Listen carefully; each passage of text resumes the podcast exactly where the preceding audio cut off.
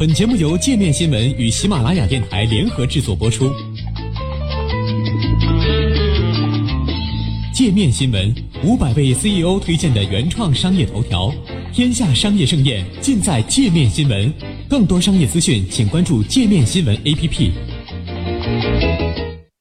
美国示威，中国和欧盟在非洲投资营商的优势在哪？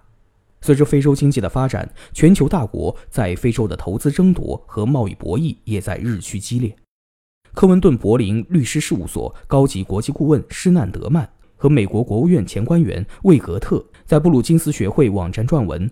分析了中国、美国和欧盟在非洲的投资和贸易现状。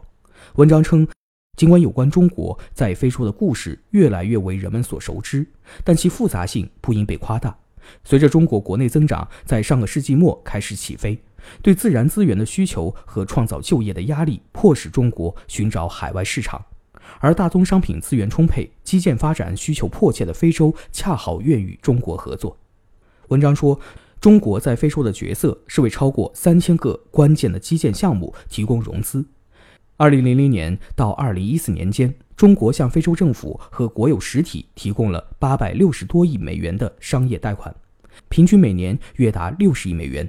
2015年，在第6届中非合作论坛上，中国国家主席习近平承诺向非洲提供600亿美元商业贷款，如果完全实现，这将使年贷款规模增加至200亿美元。因此，中国已经变成非洲最大的债权人，占撒哈拉以南非洲总债务存量的 14%。 比如，中国在对肯尼亚政府的贷款规模要比第2大债权国法国大6倍。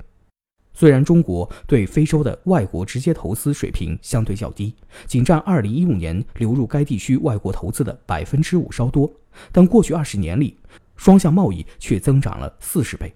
目前已经超过2000亿美元。最近，中国私营领域对非洲投资有上升的趋势。与此同时，虽然增幅相对有限，但国有投资也在继续增长。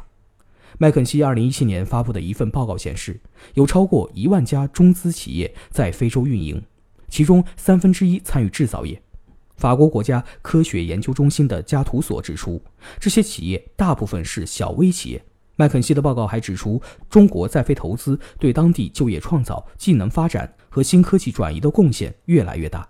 虽然殖民历史仍困扰着欧洲人，但就在非洲营商而言，语言对当地的了解和历史联系却起到了非常重要的作用。过去10年间，基于互惠原则，欧盟努力与非洲转换为合作伙伴的关系。非洲欧盟战略合作伙伴关系的启动，以及2007年欧盟27国与非洲54国召开的第1届峰会，似乎预示着双方关系的重启。欧盟与非洲的双向贸易额目前已经超过3000亿美元。在2017年于科特迪瓦首都阿比让举行的第5届欧盟非洲峰会上，欧盟承诺到2020年动员超过540亿美元用于对非洲的可持续投资。欧盟正通过自由贸易协定网络或经济伙伴关系协定加强其在非洲的商业地位。目前，欧盟已与撒哈拉以南非洲地区的40个国家达成协议或正在进行谈判。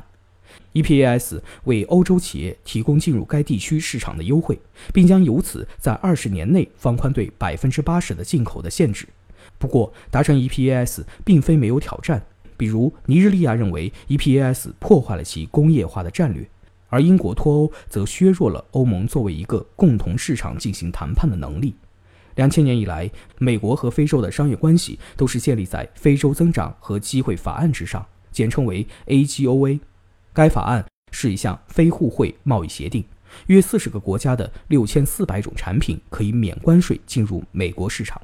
AGOA 帮助在非洲大陆直接和间接地创造了100多万个就业机会，但是只有相对较少的国家，主要是南非、莱索托、肯尼亚、毛里求斯和埃塞俄比亚，利用 AGOA 向美国出口了大量的非石油产品。与此同时，由于欧盟坚定的自由贸易战略以及中国在贸易和商业贷款领域的激增，美国因此需要制定新的在非商业战略。事实上，美国在非洲的商业活动正在减少。在过去5年中，美国对撒哈拉以南非洲地区的出口平均达到了190亿美元，双向贸易已经从2008年的1000亿美元的高位下降到2017年的390亿美元，这主要是由于美国的能源实现了自给自足。文章指出，有鉴于全球经济的最新变化，尤其是考虑到英国脱欧和特朗普政府实施的美国优先政策，非洲的三大贸易伙伴中国、欧盟、美国在该地区的贸易和投资趋势也可能会受到影响。